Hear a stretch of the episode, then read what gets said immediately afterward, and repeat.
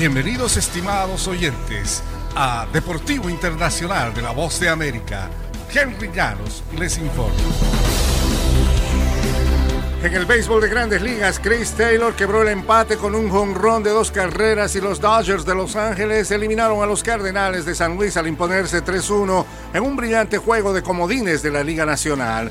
Justin Turner la sacó del parque antes para los Dodgers, que acumularon ciento seis victorias en la campaña regular. Se instalaron en la serie divisional, donde enfrentarán en un máximo de cinco duelos a los Gigantes de San Francisco, su rival acérrimo, que sumó un triunfo más para conquistar el título de la División Oeste. Será el anfitrión en el primer juego del viernes. Va a ser divertido si dos de los mejores récords de la historia en la temporada regular hemos bateado bien todo el año, así que espero una serie muy reñida, dijo Taylor. Los Dodgers celebraron sobre el diamante antes de continuar la fiesta en el vestuario, donde la cerveza y el champán bañaron a los jugadores sin camiseta pero con gafas protectoras. Y las eh, futbolistas se detuvieron en la cancha a los seis minutos de los partidos de miércoles en la National Women's Soccer League y enlazaron los brazos formadas en un círculo para demostrar su solidaridad con dos exjugadoras que acusaron a un destacado entrenador de acoso y otras conductas indebidas. Los actos de protesta se produjeron durante los partidos entre el Gotham Football Club y el Spirit de Washington, y también entre el Courage de Carolina del Norte y el Racing de Louisville.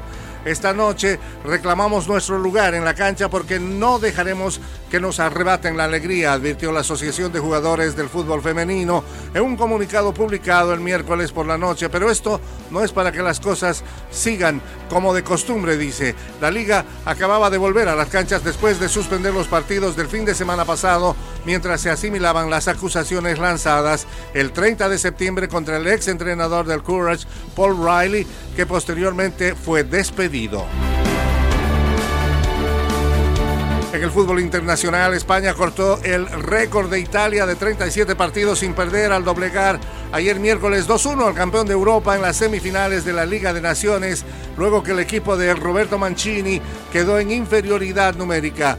Ferran Torres firmó un doblete en el primer tiempo para La Roja.